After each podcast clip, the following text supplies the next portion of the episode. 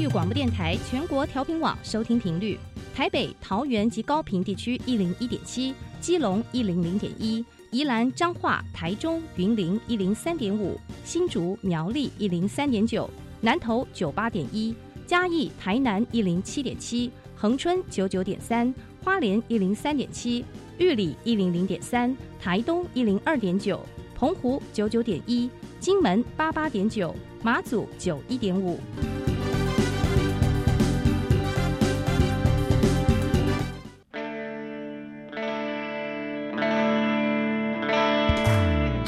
时时有惊喜，生活处处是学习。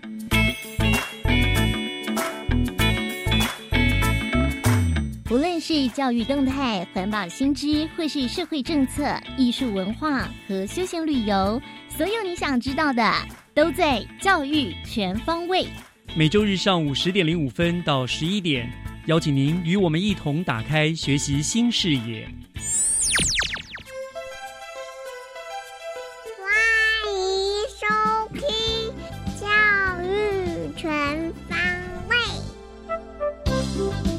早安，各位亲爱的听众朋友们，欢迎收听二月七号的教育全方位，我是岳志忠。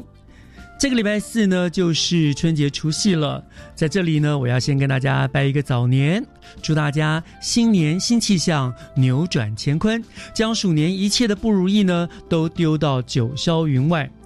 当然了，还有更重要的，也是大家最期待的，就是疫情退散，让大家能够恢复正常的生活，免于恐惧。我真心的希望牛年的到来呢，能够给大家带来好的 new 的开始。好，那今天节目首先呢，就让我们来进入学习加油站 Happy Speaker Fun Talks。学习加油站。Happy Speakers Fun Talks. Welcome to today's Happy Speaker Fun Talks. I'm the host Sora，我是主持人 Sora。今天我们邀请到两位来自淡水国中的优秀同学，第一位是黄佑伦同学。大家好，我是黄佑伦，I'm Alan。 Hi Alan，那第二位同学呢是吕信德同学。大家好，我是吕信德，I'm Leo。 好，那今天 Leo 跟 Alan 要替我们带来什么精彩的内容呢？现在就来欣赏他们带来的 talk show。 Hello everyone, welcome to National Education Radio. Today we are going to talk about Kobe Bryant. I'm Alan. And I'm Leo. Hey Alan, do you know who Kobe Bryant is? Of course, everyone knows about him. Do you always watch his basketball game? Not always, yeah.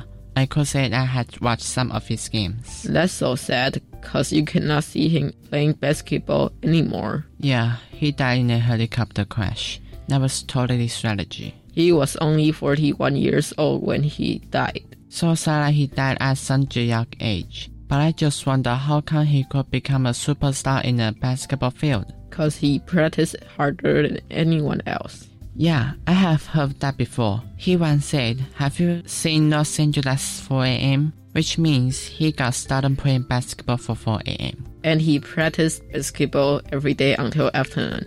Yeah, he really practiced a lot. By the way, why did he wear number 24 sportwear? Because he wanted to spend 24 hours on basketball. So he wear the number of 24. Because of those practice, he won tons of games. Can you believe that he started playing basketball at the age of 3? What? That's so unbelievable. When I was 3 years old, I was still exploring this world and he already found his interest. When I was 3, I was still playing with my toys at home. He is so determined with his interest. Also, his dad, the spirit of never give up, has set up a good example for us to follow. That's why he will be always so special for now and for the future. We'll miss him forever. Yes, I do agree with you. I'm Alan. And I'm Leo. Thanks, Thanks for, for your your listening, listening, and and see see you you next next time. time. Have a nice day. 谢谢 Alan 跟 Leo 带来的 talk show，请同学帮我们翻译一下刚刚的内容吧。我们首先介绍 Kobe Bryant 是一位篮球巨星，然后他从小到大对篮球的喜爱 和他永不放弃的精神，都让我和 Leo 的印象非常深刻。可不可以请两位同学帮我们介绍一下这位传奇的球星呢？他得过了五次 NBA 的总冠军，与两次总决赛最有价值球员，和一次年度最有价值球员。那两位同学在 Kobe 身上有学习到什么样的精神吗？我在 Kobe Bryant 身上学到勤奋的精神，由于他每天四点都爬起来打篮球，练习篮球。那我感觉他的勤奋和对篮球的热情，他也不会觉得他自己打得够好，会一直去练习。没错，因为呢，我们说要成功就需要努力，成功的必经之路上面可能会遇到很多很多的问题，但是呢，我们只要好好的深呼吸，停一停，想一想，然后呢，再努力的去做，我相信呢，这个成功的几率就会提高很多啦。那 Leo 呢？我在他身上学到了专心的精神。因为他从三岁的时候就开始打篮球，可是有些梦想就是你可能小时候会觉得很喜欢，但未来都不会实现。其实丽友刚刚的分享也让我想到我以前的经历，就是我以前呢很喜欢打撞球。我的小时候就是有撞球流行的那一段时间，然后撞球国手陈纯真对我来讲呢，我就很想要成为撞球国手。我的妈妈甚至买了一个撞球台给我，就摆在家里，每天让我去练习。但是呢，最后我没有去实现这样的梦想。但对我来讲，每一次呢，在打撞球的过程当中呢，我也可以回想到这段过程。那我相信它都会是成长中的养分。那同学们学习到 Kobe 的精神之后呢，两位同学会想要成为篮球选手吗？我不太会，虽然 Kobe Bryant 改变了我对篮球的想法，但我原本和现在就对运动没有什么兴趣，所以我以后不会想当篮球选手。利友呢？我也是不会想成为一位篮球选手，因为也许运动生涯就是。二十多岁到三十岁，差不多已经是大部分人的极限了。呃，如果你过了这段时间，你还有四十岁到晚年的生活，所以我认为应该有更好的方式实现梦想。哦，所以其实 Leo 是站在职涯的计划思考方面，想到应该说是生命的周期吗？想到自己可能二十岁要做什么，三十岁要做什么，每一个阶段可能都有不同的使命跟任务。还蛮特别的想法，已经会思考到职涯发展，还有职涯以后要如何安排喽。相信各位听众听到现在，应该会觉得现在的学生想的层面真的是全部都有兼顾到呢。刚刚既然提到了成为篮球选手之外，同学还会进行什么样的运动呢？我会去操场跑步，有时候邀同学一起出去跑。哦，那其实同时也可以增进一些朋友之间的感情。那你们通常都是什么时候去跑的呢？放学后之类的哦，那你们平常跑步大概都跑多久啊？二三十分钟。你觉得跑步有带给你什么样的改变吗？嗯，耐力跟肺活量比较好。跑太多的话，一开始会铁腿，但后面就不会了。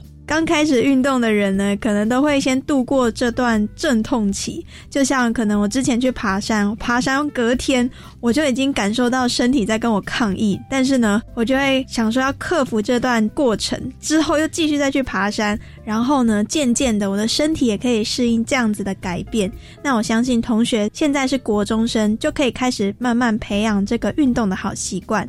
那利奥呢？呃，踩一种球，那种球上面有非常多的算尖刺吧。爸妈说呢，可以促进血液循环，就是只要在上面一直跑，平时虽然感觉很痛，但是过了一段时间后，你就不会觉得痛了。哇！这个是我第一次听到，因为对我来讲，上面有尖刺或者是凸起的物体，比较像是健康步道或者是天堂路。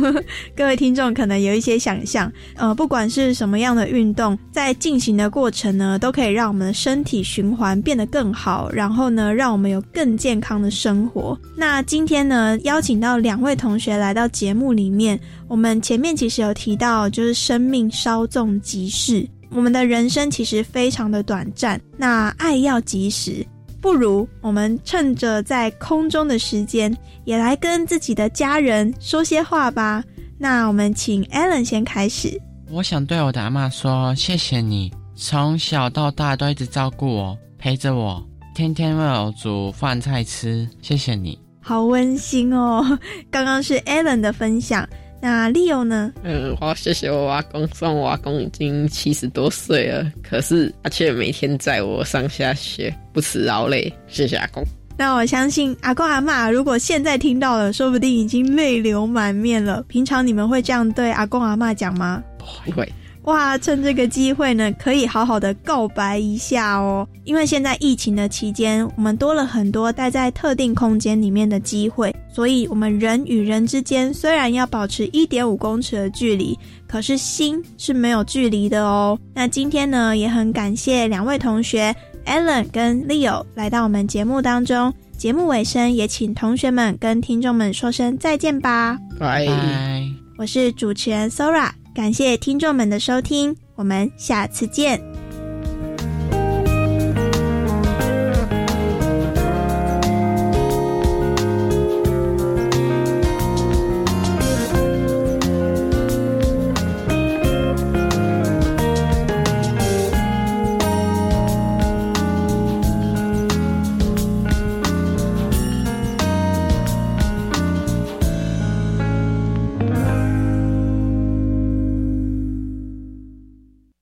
接下来，请听教师小偏方，讲台下的教学经验良方，请听教师小偏方。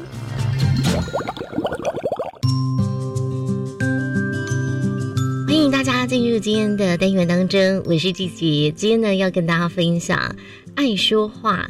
怎么样可以成为课堂上最重要的事情？今天非常开心邀请到了就是顶溪国小的张美惠老师，在空中呢告诉我们要让同学爱说话，而且他觉得这是非常重要的事。到底为什么呢？电话线上就是我们的美惠老师，老师您好，大家好，谢谢主持人你好，老师想问一下哦，爱说话成了课堂最重要的事。您教的是哪一堂课啊？我是担任高年级的导师，所以爱说话这件事情在我的每一堂课都会发生。哇，那上您的课同学会不会觉得压力很大？我觉得孩子一开始在课堂上担心发言、担心说话，确实是因为他们觉得很有压力。嗯，那所以我想要转换这种压力，让他们喜欢上说话这件事情。那老师，您当初是怎么样的一个构想？然后大概是多久之前呢？有这样的想法，并且呢，在课堂当中非常重视学生的发言跟说话呢？其实我担任高年级老师是今年是第四年。那一开始发现就是在四年前，那时候我一直来都觉得说话是一个很重要的能力。可是我发现在我们的学习课程。当中并没有一门课叫做说话课。那孩子爱说话，我认为那是一种天性，因为他们在下课的时候可以侃侃而谈，可以天南地北的分享自己的事情。但是在课堂上，我却很明显的发现，他们在面对讨论啊、发表的时候，是比较没有办法很大方、很自然的去发表自己的想法。那我就开始去试着推想这其中可能的原因。那我想，有可能孩子他是需要更多的自信，或者是一些策略。那很重要的是，他需要一个。让他觉得很安全的环境，以及他需要一个被伙伴支持的氛围，这些是我发现的很重要的要素。可是我还是找不到方法。那非常刚好是在两年前，我遇到了彰化县辅导团的徐福堂老师，他介绍了他的接力发表法。那我对这件事情非常有兴趣，所以我就邀请了徐福堂老师到我的课堂上上了一次公开课。那我发现，在那一堂课的过程当中，孩子们的反应很不一样，回答时的眼神。呃，会有一种期待的感觉，或者是一种被肯定的感觉，所以我对于这样子的一个接力发表法非常的感兴趣。在那堂课之后，我就开始在班上尝试操作了。那当然很神奇的就是，我们把孩子在那一个学期，老师试着带着他们操作这件事情之后，就开始有了很不一样的表现。那班上就开始形成了一个多元接纳意见的这样安全氛围，然后甚至是发表卡住的时候。同组的伙伴就可以用接力的方式来完成。在这个过程当中，就是我自己又被我自己卡住了。原因是因为我发现了一个问题，因为在课堂上有老师引导，所以孩子有这样的改变，有这样的成长。但是老师一次只能引导一组。那如果我今天把舞台放到了小组的讨论里面，如果孩子们一样能够有这样的表现，那是不是小组内有一个老师的分身，有个主持人，就可以让每一次的接力发表法在小组讨论的时间发生。所以这是我想要带孩子们一起学习主持人制度，然后透过主持人制度让他们爱上说话这件事情。哇，太酷了！但是老师可不可以跟我们分享一下你刚才说的接力发表法哦？这个主持人制度哦，可不可以再详细的说明一下啊？您到底怎么做？比如说一组大概要多少人成为一组，然后怎么去推派那个什么主持人啊，或是老师的角色啊？那他们分别要干嘛呢？其实主持人制度是我透过接力发表法发展而来的。那每一组，我认为比较适切的分组，大概一组大概四个人会比较刚好，因为我们呃预估每一次的讨论时间可能是八到十分钟。一开始的操作方式是我可能会在各组去培训一个我觉得在这组里面比较有潜力，一开始比较能够引导的小老师。那这个小老师就是我的主持人，但是每一组都会有这样的一个主持人，因为我们希望是接力的方式，所以在。孩子们讨论的过程当中，或许会有比较有想法的孩子，他会愿意先说。那这时候主持人他就可以使用分享的策略，就邀请这个比较愿意或者是比较有想法的孩子，请他先分享他的想法、他的意见。那接下来呢，就会有讲的比较慢的孩子，或者是呢还没有。愿意分享的这些孩子，那这时候呢，主持人他可以用另外一些的策略来帮助这些孩子，在这个讨论过程中一样有一些贡献。那他或许就可以使用重塑的策略，比如说他会邀请目前还没有想法的孩子呢，可不可以试着重塑刚刚前一位先发表过想法的孩子他的。意见或者是他的答案，那透过这样重塑的过程当中，这个孩子他也会觉得他自己是有贡献的。那再来，有些孩子他虽然没有想法，但是他或许听到别人的意见，他可以借由别人的意见提供他自己的，不管是他同意与否，或者是他同意的原因，或者是不同意的原因，主持人就可以透过核对以及询问原因这样的策略，来让另外一种类型的孩子可以。不是只有分享，或是不是只有重述，他也可以说明他同不同意其他同学的想法和意见。那在这样十分钟的过程当中，主持人就可以透过邀请分享、追问、核对同意与否，然后询问原因以及重述这几种策略，让每一个在组内的孩子们都可以参与这个讨论，而且都有贡献。哇，真是太棒了！那老师也想问哦，就是说您这样子功夫就要花很多，因为你要想好多好多问题，不是吗？以前我们的课堂可能都是老师提问，可是这些提问呢，就会变成是我课堂上的讲义，所以每个孩子都会有一份讲义。那这个讲义呢，在孩子手上，他可以看到老师的提问。所以每一位主持人的提问其实就是老师的提问。那他透过老师的提问，让每个孩子都有办法看着提问，然后去思考、去对话。所以这些提问是一致的。不过老师您最辛苦啦，你就要每一堂课准备好多好多问题啊。不过可是我觉得我很享受在就是孩子们讨论的过程当中，听到孩子们是是很有自信的，或者是是很有想法，或者那个倾听的。那个氛围，我觉得我是很享受在那个过程当中的。所以，老师，您在这十分钟的一个讨论的时间哦，你会去每一组每一组去听是吗？对对对，我都会就是在每一组停下来，比如说，因为我们班大概有五组，所以每一组呢，可能我会停个两分钟的时间。去听，然后有时候孩子们还是会有一些卡住的地方，我也会去引导、去提醒他们，或者甚至是我给他们一些温暖的感觉，让他们可以继续把这个对话进行下去。那老师，像就是这样子的方式结束过后，会不会让各组呢跟其他的组别也做一个公开的那种发表的机会？有没有？我们的课堂的那个就是安排呢，就是一开始他们会有一个自学的一个活动，那时候他是带着自己的自学的贡献到了第二阶段的小组讨论。小组讨论的就是开始思考讨论。那最后呢，老师还会有十分钟是我的同整以及他们的发表时间。那这个发表时间就会。会让各组的思考讨论的这些答案，或者是这些想法，在最后的时间十分钟，让每一组有一些交流。哇，是那老师这样子的话呢，同学真的颠覆了以往不一样的上课方式。哎，已经不是都在听老师说了，而是他们自己就要开始做一些思考，然后做学习这样子。这是我们班孩子给我最直接的回馈。他们有分享到说，就跟以前的课堂很不一样，嗯他们会很期待每一次上课都有讨论的时间，哇，他们很喜欢做讨论这件事情。只要上过张美惠老师的课，都会变成表达高手喽。这是我很期待孩子们就是可以达到的这个目标。而且也会对自己更有自信啊，勇于表达出自己的看法，其实对自己未来也是加分的。是，就是我希望这会是老师送给他最棒、最有价值的礼物。嗯，好，其实感受到我们美惠老师的用心，还有那份热忱，哎，真的非常的不容易。今天呢，也非常谢谢我们顶溪国小的张美惠老师跟我们分享哦，让爱说话成为课堂上最重要的事。今天就再次谢谢老师喽，谢谢，谢谢主持人，谢谢大家。以上就是今天的教师小偏方，我们休息一下，等一下回来，我们继续锁定由岳志忠老师主持更精彩的教育全方位。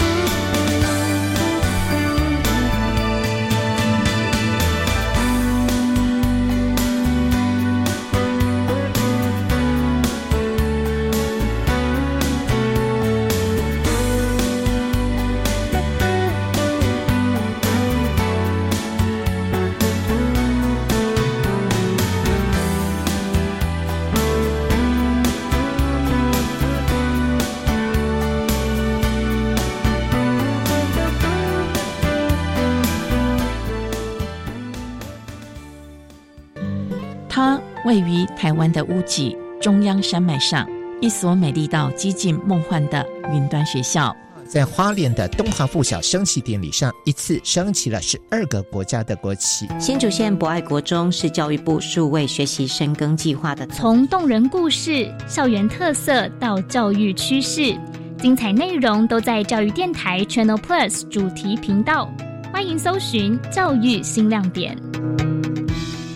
请问毕业论文可不可以引用网络上的文章呢？依据学位授予法，论文、作品、成就证明或是书面报告、技术报告、专业实务报告等等，不论是否有引用网络文章，只要是有造假、变造、抄袭、由他人代写或是其他舞弊情事，学位都会予以撤销哦。所以在引用时要特别注意，写论文要整合成自己的文字，并且要注明出处，自律自重哦。以上广告由教育部提供。各位朋友，我是吴念真。岁末团圆的日子又将到来，给这些孤苦的朋友温暖的安慰，也能感受廉洁团圆的气氛。爱心专线零二二八三五七七零零零二二八三五七七零零。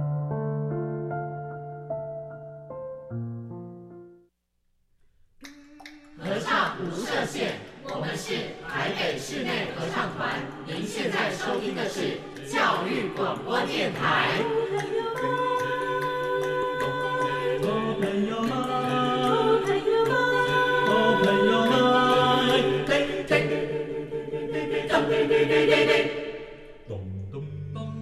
就爱教育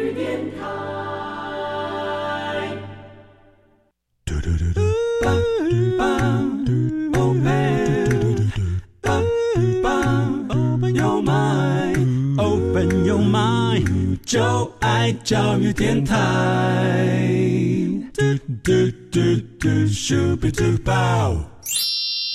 打开您的幸福生活新视野，请听《学习城市万花筒》。您正在收听的节目是教育广播电台《教育全方位》节目，我是岳志忠。呃，节目的后半段，照例的，我们进行的单元是学习城市万花筒。那么，我们知道新北市政府教育局啊，为了日新月异啊，不断进化的教育趋势，所以做了很多很多的超前的部署。那么，希望我们新北的教育能够跟国际的教育呢，呃，在第一时间就进行了接轨，也让学子们呢能够有扎实而且强大的国际竞争力。所以，我们也常常听到。新北市政府教育局呢推出很多具有前瞻性的教育政策。那么今天万花筒的单元呢，我们就邀请到了新北市政府中等教育科的翁建明科长。我们请科长来跟大家聊一聊新北创新教育加速器这个计划。那科长在我们的现场了，科长你好。主持人岳老师，还有各位听众朋友，大家好！谢谢科长亲自来到我们节目当中哈。那科长今天跟我们聊的是新北创新教育加速器这个计划这个政策。我知道这个政策是大概是新北市这两年一项非常呃积极推动的政策哈。可是我想先请科长跟大家解释一下好不好？到底这个所谓的加速器它是一个什么？是什么一个什么样子的概念？其实加速器哈，它是源自于美国的一个戏骨啊。那其实它最代表性的就是戏谷有一个 Y 的 Y Computer 的公司哈，嗯，那其实呃加速器的话，以它的字义上来看，就是说让一个创新的想法从无到有的过程去做加速，那其实就是在短时间内啊帮助相关呃一一定基础的一个团队，那我们导入相关的支持系统哦，包括资金的支持或是外部资源的媒合，嗯，那使得呃这个团队的创新想法。可以升级成为可成熟可行的方案啊，那这大概就是简单的一个加速器的概念哦。所以，那但这个加速器的概念怎么会跟我们的教育做了一个结合？或者是说，呃，我们新北市推动这个新北市呃创新教育加速器计划，这整个的缘起精神跟理念到底是什么呢？呃，应该是说我们呃为了强化新北市教育的一个竞争力，然后嗯，那基本上因为每个学校都有每个学校的特色。我们也为了要深化在地就学，那其实，在我们一百零一年起的时候，就已经推动了一个叫高中职旗舰计划。对，哦，嗯，那其实这个旗舰计划呢，主要目的还是主要还是由上而下的一个政策引导的一个竞争型计划。计划内容大部分大大多还是在于学校软硬体设备，哦，也包括相关的呃课程的一个特色，哦，还有包括相关国际教育的一些接轨的一个案子。那主要是政策是上而下，嗯，那有些时候学校会觉得。他们有一些呃校内一个社团或是相关老师的呃创新的课程，有些想法哦，那他们希望说，我们就希望说可以引入更多的外部资源哦。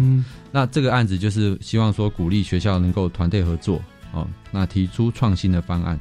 所以我们呃教育局就在旗舰计划一个基础上面啊，因为基本上各高中职包括国中的相关的设备都已经相当完善，嗯，所以我们在这个旗舰计划的一个基础上面，也结合了我刚刚跟各位报告的，就是加速器的一个概念啊，就把我们旗舰计划转转型为新北创新教育的加速器计划。嗯哼，那基基本上一个核心的概念就是一个支持发展型的计划。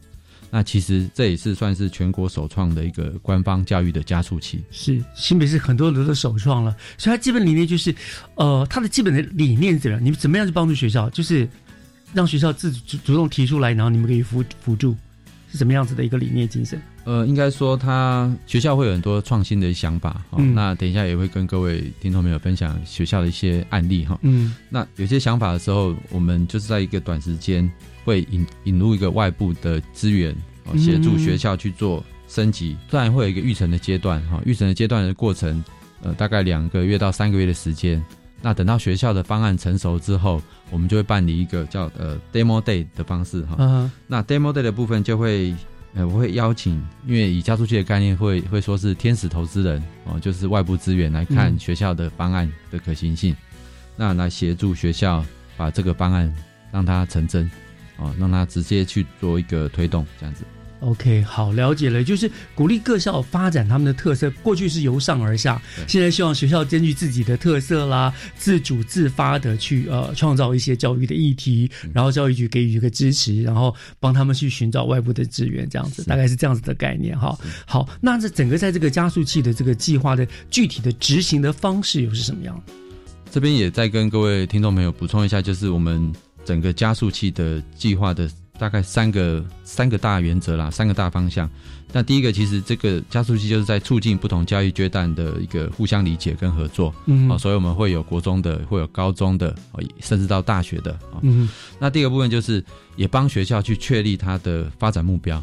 哦，透过这个创新的方案的话，那有些学校会找到自己的核心价值。嗯，那第三个部分就是刚跟各位报告，在 demo day 的时候，我们建立了一个募资的平台，那引入外界资源。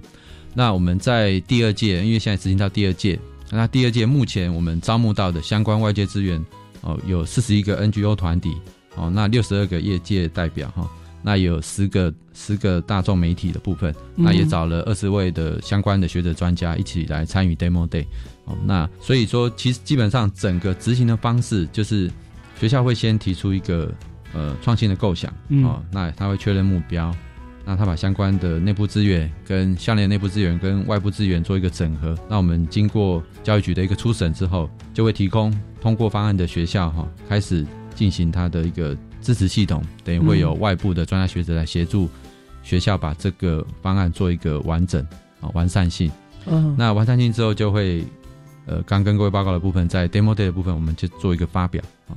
哦，所以不是由你们教育局来决定，说啊谁谁谁各校提出方案之后，他们要有一个正式的一个简单等于所谓 demo day 就是一个简简报，等于是这样子样，然后你们聘请了来自各界的共同片共同来审核这样子。是好，那通过的就有分等级吗？对，有分。对，那等级部分呃基本上分为基础级、啊进阶级跟旗舰级啊。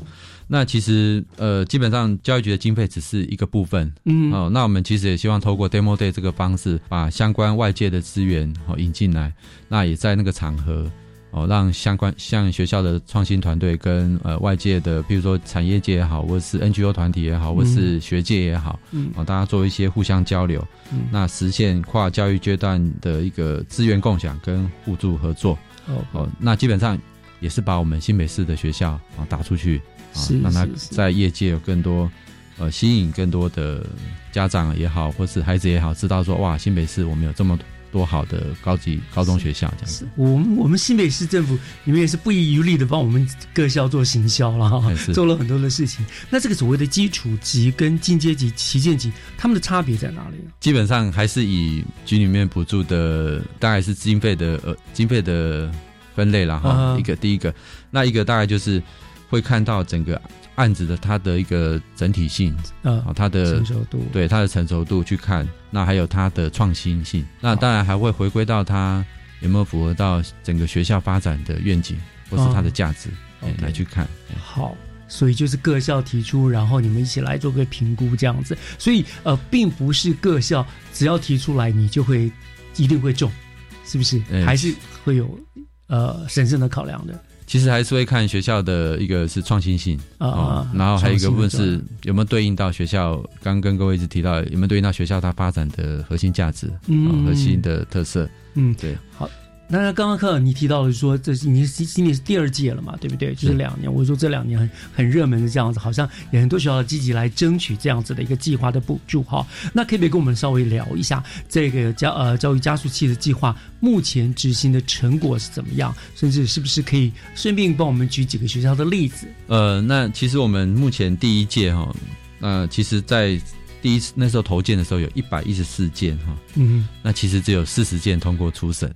哦，所以蛮严格的耶。嗯，所以初审是由教育局这边先来审核。对，哦，OK，请专呃外部的专家委员做出初审。嗯，那审核之后有三十校，最后其实有三十校通过啊。嗯，那有三十七件方案目前在执行当中。嗯，那其实我们在 demo 呃在第一届的 demo day 的时候，后来就有基本上有三十九间产业哦企业界哈以及事务所、大专院校等外部资源来一起参与哈。嗯，那其实领域非常广泛哈，那包括资讯领域，包括科技啊，包括语言哦，教育、人文、艺术啊，人因工程，还有生机，还有最近非常夯的一个新媒体的领域哈。这边内容就所以是相当多，就是呃，其实你们是不设限的，就是学学学校，你们依据你们自己的特色或你们想发展的主题提出来，都可以被接受。你们没有设限说在某些固定的，比如什么科技的主题什么都没有。是，然后 demo day 是就是会是有。但我们每一个学校有多少的时间可以做发表？呃，其实 demo day 大家学校都蛮紧张的，基本上只有六分钟。哦，每个校只能六分钟。对，所以是校长或者是执行的人上去做发表。是，然后在这六分钟内，你要完全让裁判，我们讲裁判好了，让裁判能能够相信你们这样子的一个计划，然后能够接受这样子。我都很紧张哦。其实也跟其实就有位校长就跟我提说。他们原本很期待一月底，一月我们原本是一月二十九号 demo day 哈，然后因为后来对第二届，然后后来因为疫情嘛，我们就往后延，会改线上。那校长就说：“啊，科长，我我对于那个。”那个一月底的那个 demo day 六分钟，他准备很久，从反复练习，结果现在往后延，结果说哇，他要再，他要再继续，就是要再重新再延了，再再再再再练多练习一下。紧张的情绪还要延续好久，对，要延续到三月份这样子。这样子，可是变成线上了，不晓得啦。我是觉得有现场裁判在哈，那个感觉是不一样，跟线上可能不一样哦。嗯，现在我们初步规划的方向是，呃，学校在校内。呃，present 啊，那外部的专家资源委员在哦，在一个现场做做一个提醒啊。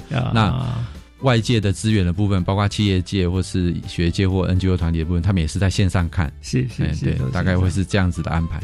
OK，好，反正不管怎么样啦，他们就是要做好各种准备，对不对？是不是现现场的跟线上的，他们或许就有不同的呈现的方式了，对不对？哦，OK，这考验各校，所以听起来应该比第二届更困难了哦。这样，好，聊到这个地方啊，我们休息一下，听一段音乐。回过头来，我想就请科长帮我们介绍一下，比如第一届有很多包括旗舰级的啦，或者怎么样基础级啊，他们执行的成果、执行的成效，跟我们做个分享，好不好？好，好，我们稍后回来。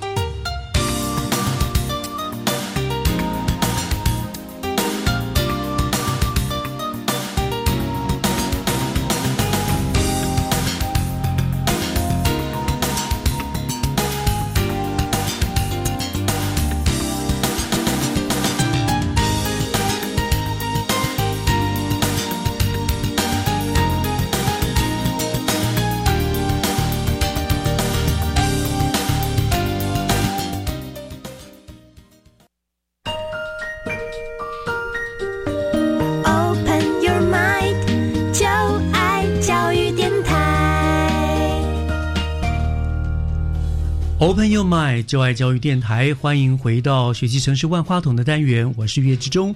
今天我们为大家请到的来宾呢是新北市政府呃教育局中等教育科的翁建明科长，他来跟我们谈的呢是新北市呃这两年积极推动的一个新北创新教育加速器的计划。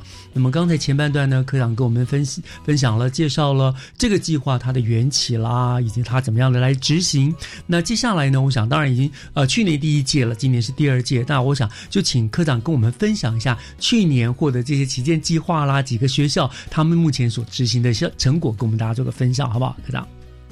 好，呃，其实我们第一届哦，大概跟各位听众分享，呃，首先是呃新媒体的部分哈，嗯尤其是就是我们新北市立三明高中哦，它的计划叫做泸州青创基地哦。嗯那基本上因为因应新媒体的趋势哈，那三明高中就推动的结合在地特色跟新媒体教育的一个这个专案计划，叫泸州青创基地哈。那其实，嗯，以他目前的执行的成果哈，他已经有超过学校两百五十位学生的参与，嗯那也产出四十六支影音直播的内容哦哦，那也累积超过了大概近万字的一个观看人数哦。那其实听众朋友有兴趣，也可以去学校的 FB 去看看他们的相关的影音的成果哈。嗯那基本上，他这个新媒体的课程哦，他用分两个方向哈。那其实都是现在孩子比较喜爱的哈。第一个就是网红练习生哈。哦，那这个课程就是培养学生自我表达能力哈，那能够透过新媒体去展现哈，一一展长才哈。哇那这个现在年轻人一定非常喜欢这一块，大家都喜欢想当网红。以前小时候大家想当明星，现在大家最大的愿望都是想当网红了哈。哎是。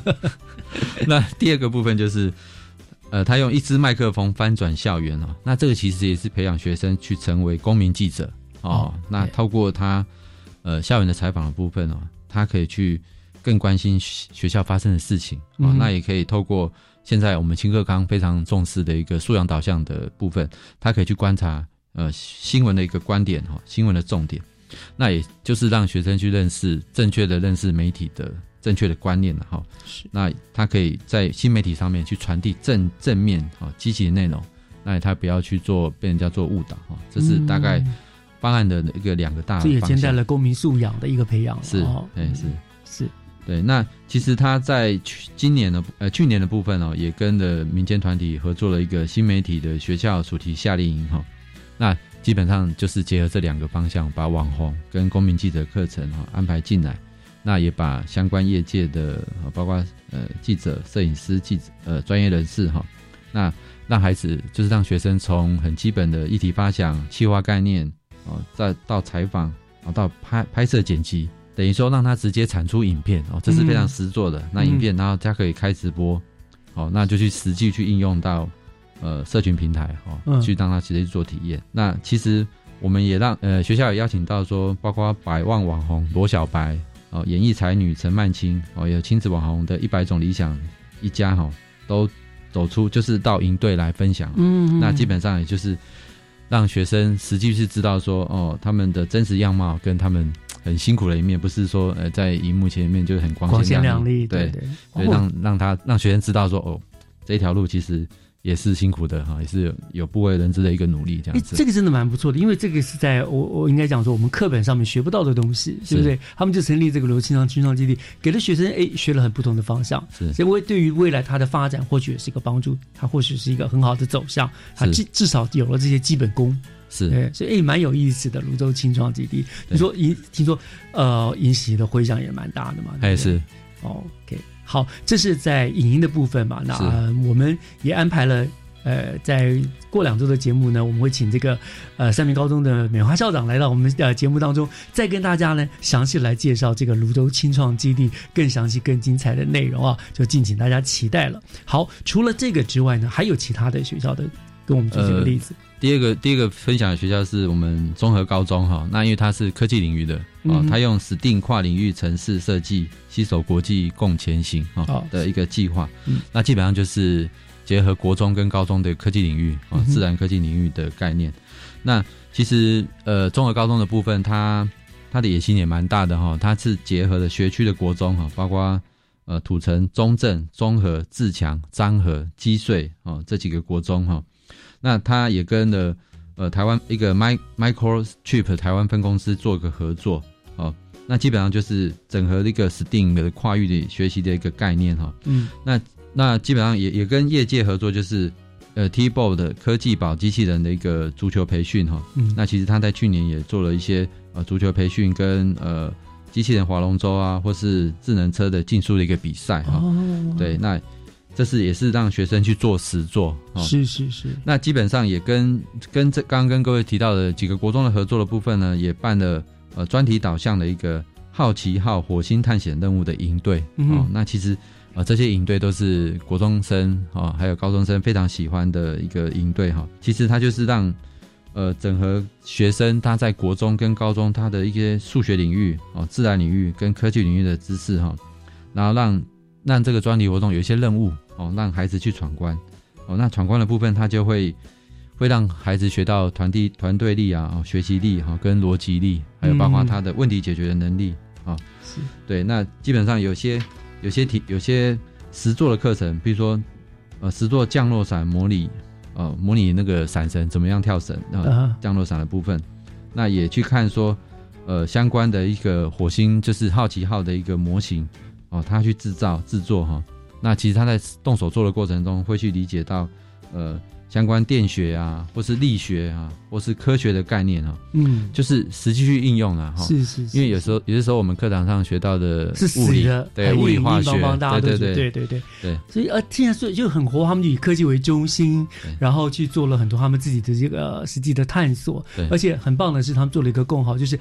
连带附近的国中国中要开课人，让他们一起来学习，一起来对于这个有新的认识，这样。是，所以这很蛮不错的。那其实像国中孩子来，他们做那个足球机器人的一个体验，他们就是自己去组装好一个机器人，然后最后组装好之后，不是就摆在那里，嗯。就要比赛，哦要放在场上直接看谁可以把球就是操踢足球之类啊踢进踢进足球门这样子，嘿。这很有意思哎，因为对。中华高中就好几年前就一直就好像我觉得他就一个就是目标就是朝科技的部分嘛，对。哦，比较是往这个方向，所以也是的确呃，难怪会获得的旗舰级的一个补助，我想也是是。做的相当的有声有色啊、对很不错这样子。好，我们刚刚听了包括影音啦，包括了科学啦，那好像很有关于我们看到这边有一个林口高中这边是跟运动有关的，对不对？对，嗯，因为其实创新教育加速器的案子就是希望就是有创意特色、创新特色，所以我们不限领域啊，只要你有好的 idea 哦，教育局里教育局呃教育局都愿意帮学生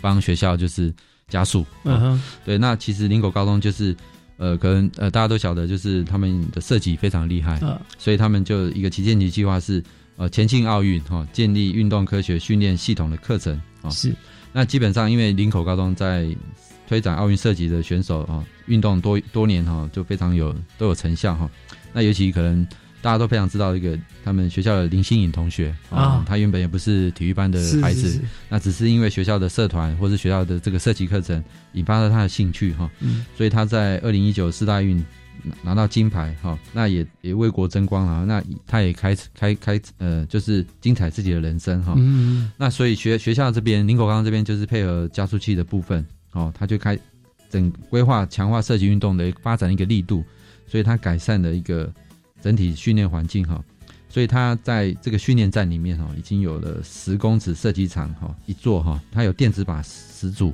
哦，输动靶十十台哈、那基本上这个这个呃训练站的部分，它的设备已经不输一般哦国家国家级的。对 是，所以它它的部分它的培训的基地已经非常的非常的完善哈、所以它学校也预计在今年哈、会结合呃也在林口的国家设计训练基地工期靶场部分来扩大训练的成效哈、那也会跟在林也在林口的哈、国立体大哦也设置运动科学检测教室哈、那期盼就是整个学校能够把除了只有是奥运国手的摇篮之外，变成奥运金牌的摇篮。是真的，所以这个加速器，你看看，嗯，就是可以帮助，就是呃扎根的工作，对不对？还帮我们甚至还帮国家先培育了许多许多未来的国手的可能了，这样子哦。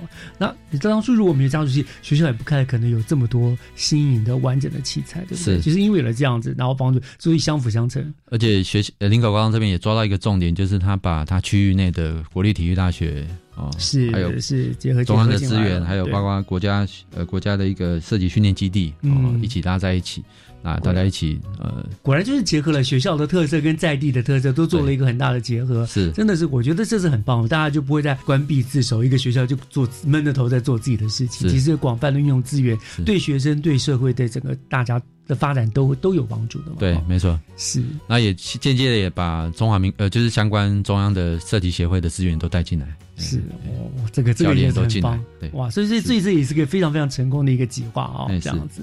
是。好。还有我们还有一点时间，是不是可以再给我们介绍还有什么样特别的一个期间计划，可以值得跟我们大家做分享的？呃，那基本还有一个就是，其实呃，听众朋友都晓得，我们泰山高中哈，嗯。他他用泰汽车的部分哈，汽车医美的部分哦，他用缺点转特点哦，特点变亮点哦，亮点变焦点哦，嗯，那基本上他就是用汽车医美的概念哈。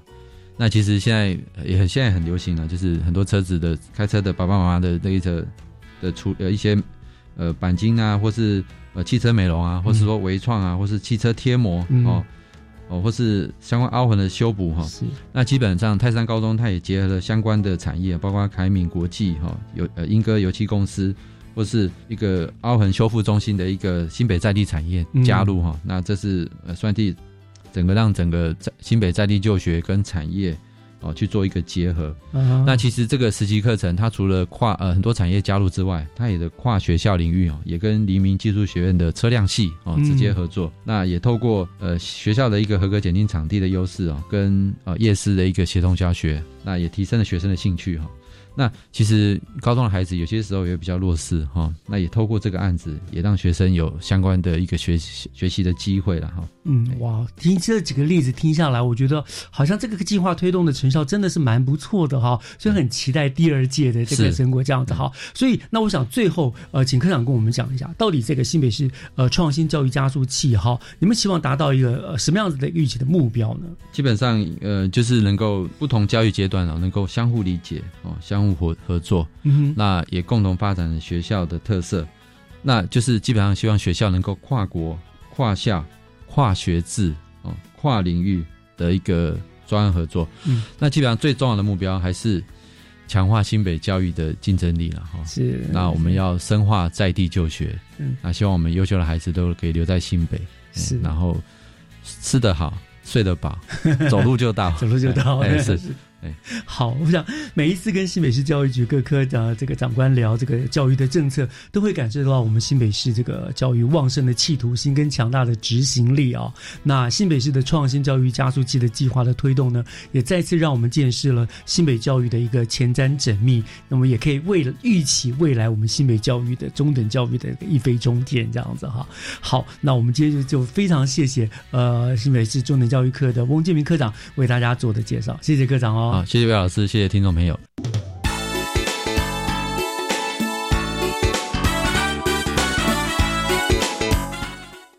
感谢您收听今天的教育全方位，再次的跟大家拜个早年，祝大家新春愉快，吉祥平安。我们大年初三早上教育电台的空中再见，拜拜。